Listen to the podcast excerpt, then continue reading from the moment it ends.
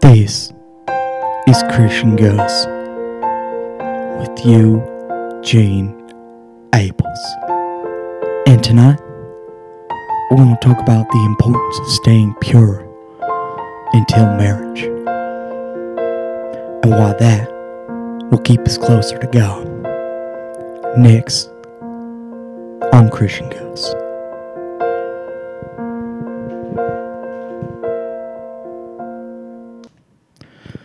Good evening, ladies and gentlemen. Again, this is Christian Girls with Eugene Abels. And I just came across this op-ed from the New York Times.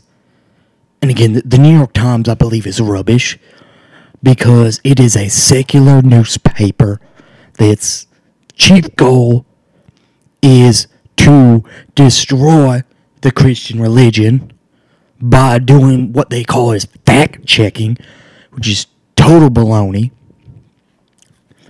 So this op-ed, though, is titled, "How Should Christians Have Sex?"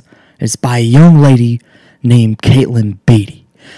And the premise of this op-ed is this young lady is in conflict with her Christian, strong evangelical Christian beliefs that she grew up with about remaining pure. So I'm going to read some paragraphs. I'll start doing, the beginning, the middle, some paragraphs in the end, and then I'll provide feedback on my thoughts of why I believe, again, why this paper, this godless, sinful paper, the New York Times, is trying to destroy Christianity by putting a bad Christian on its paper. So it starts off like this. It says, "When I was 14, a circuit speaker came to my church's youth group to talk about sexual purity. I don't remember many details from the talk, but vividly recall signing a True Love Waits pledge, a small note card pledging that I would remain a virgin until marriage. 20 years later, that ritual strikes as almost innocuous. How much power do we have to give to the scribbled signature of a teenager who only had the faintest idea of what sex was? Yet it also carried a psychological burden that many of my peers and I are still unloading. A majority of adults who came of age in the evangelical churches in the 90s and the 2000s were exposed to purity culture, a term for teaching that stressed sexual abstinence before marriage. We had our own rituals such as purity balls and our own merchandise such as purity rings. I had a Wait For Me journal that I kept as a college freshman, created by a prominent Christian pop singer. The journal was designed to hold letters to my future husband. It held out the promise that I remain pure. Then God would reward good behavior with a husband, surely before I turned 30, so that I could have lots of children." Okay, so that was the first two paragraphs. And she has a good start. So she seems like she had the perfect upbringing, and she's complaining about it? So I can remember selling and making a lot of money on the internet back in the late 90s and early 2000s, selling purity balls. But a lot of times at these Christian conferences, for some reason, there would always be some a-hole selling Christian dildos that would outsell us. Now, we would turn 100% of the profits over to the church, but some a-hole would bring in some dildos, some vibrators, and condoms, and it would just outsell us.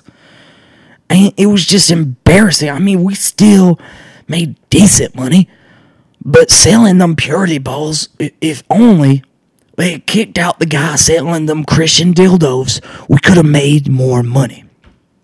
But I'm glad that this lady, Caitlin Beaty, sound like she stayed true. So let's read the next paragraph.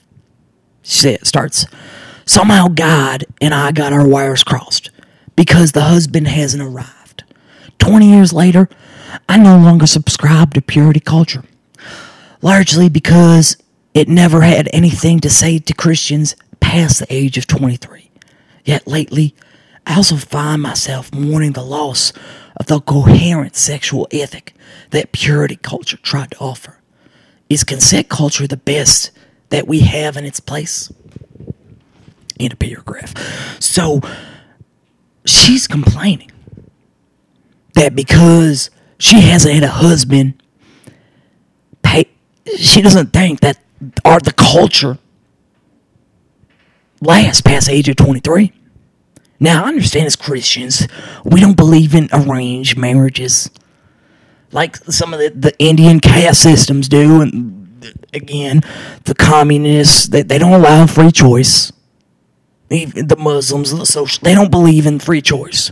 But we do, because as Christians, we believe you need to find a partner that's compatible.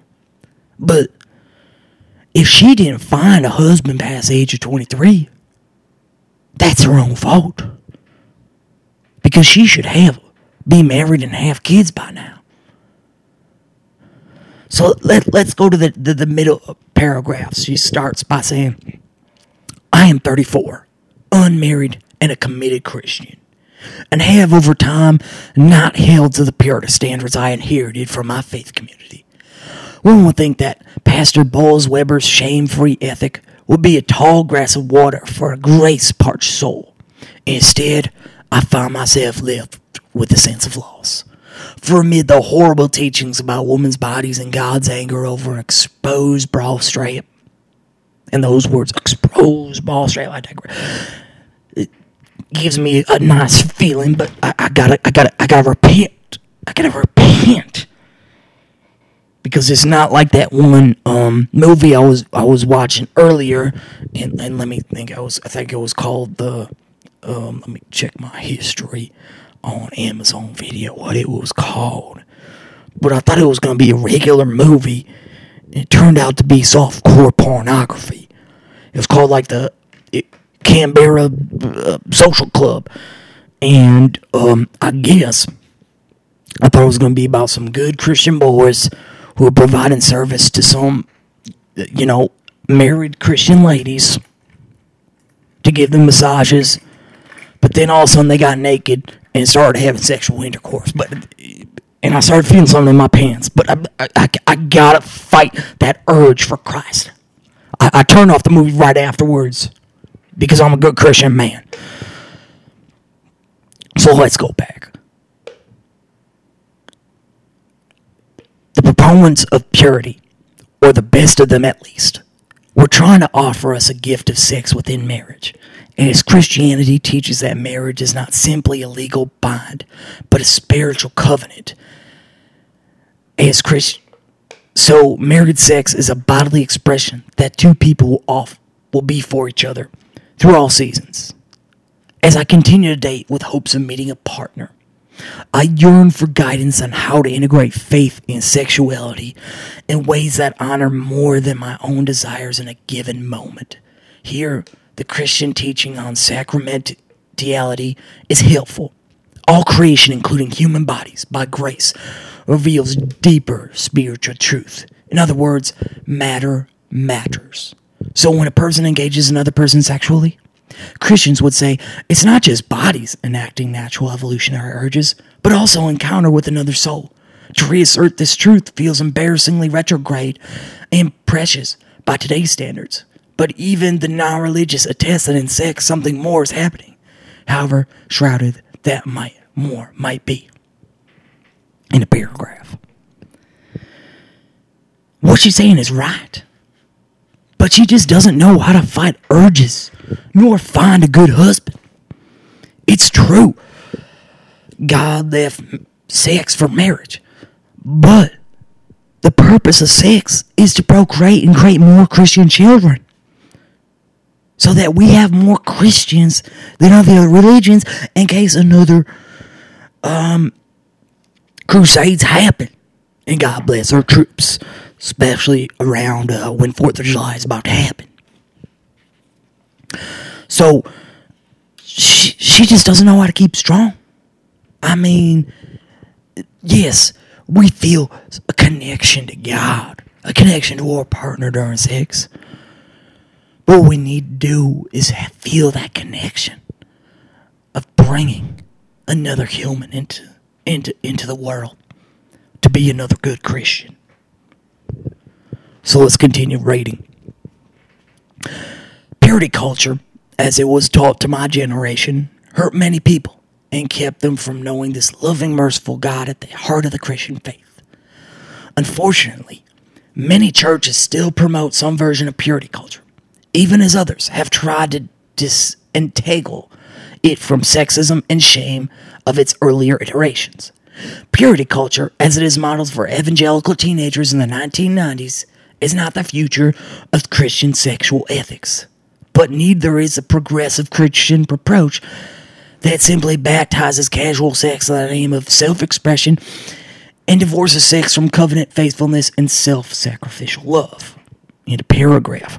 So let me just march in there, because she talks about casual sex, and what she says about casual sex that some of these other so-called Christians want and try to introduce is anal sex, sodomy, one of the greatest sins against God, because they ask, well, just because I put my thing, my in another woman's rear end, or sometimes a man, or someone who was a man and is now a woman, I put it there.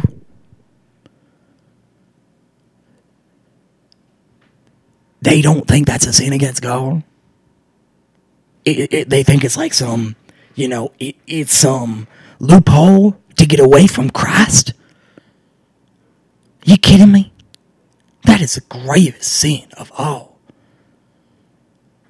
Because that hole is used for our excrements to come out of, to flee ourselves from Satan. Because that is what poop is. We're fleeing ourselves from Satan. So we're gonna have a man put his thing in there? And a lot of times it's used for gay sex. It's just unacceptable. And those Christians are Satanists who think that. But let me get to this last paragraph here really quick. He starts out by saying, occasionally I think about my purity pledge and the letters to my mystical future husband, and find those practices naive and manipulative. But part of me wishes that the fairy tale of purity culture had come true. Why I hate the effects that purity culture had on young women like me, I still find the traditional Christian version for married sex radical, daunting, and extremely compelling, and one I still want to uphold even if I fumble along the way.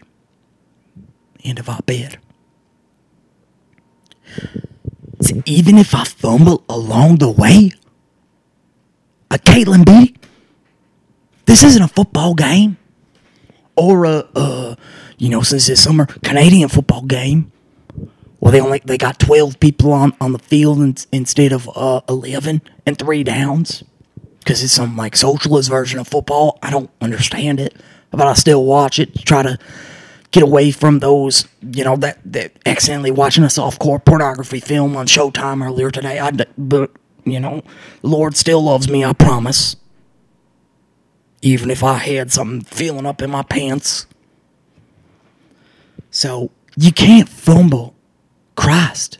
You have to carry the ball, which is the Bible and your beliefs in Christ. You watch football. The running back fumbles it. The defensive team gets it. What happens to the running back? He gets benched.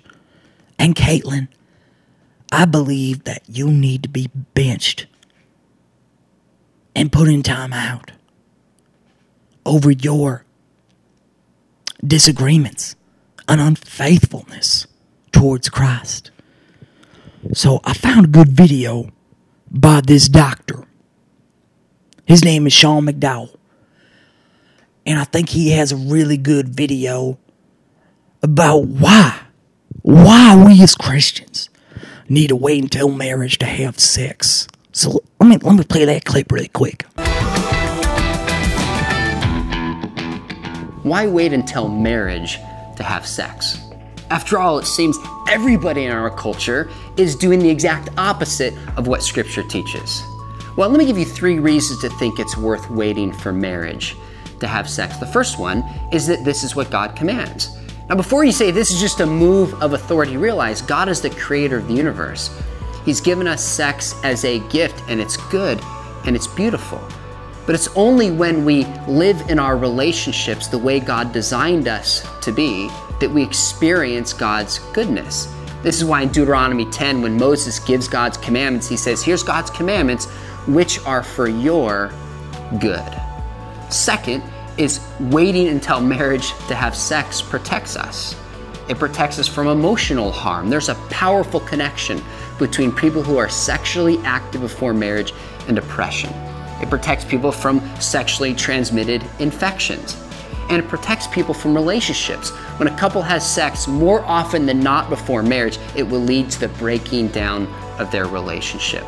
But the third reason is because kids need a mom and a dad. Sex in the context of marriage protects the kids that naturally result from sexual activity. And studies show that kids are most healthy, they do best in life, and they need a mom and a dad who's present in their life. For these 3 reasons and many more, the wise person would wait to be sexually active until married to one person of the opposite sex for life. And he really hit the nail on the head. Most important thing about sex, not having it until marriage. You have no idea what kind of sexually transmitted disease you can get. I speaking for a friend, I've heard of like the nasty things about crabs and chlamydia, what they can do to you. If you put, if you hang around. If you go on a missionary trip to Thailand and you go to the red light district, you have no idea what you can come up with. Their hospitals there too are not filled with Jesus doctors.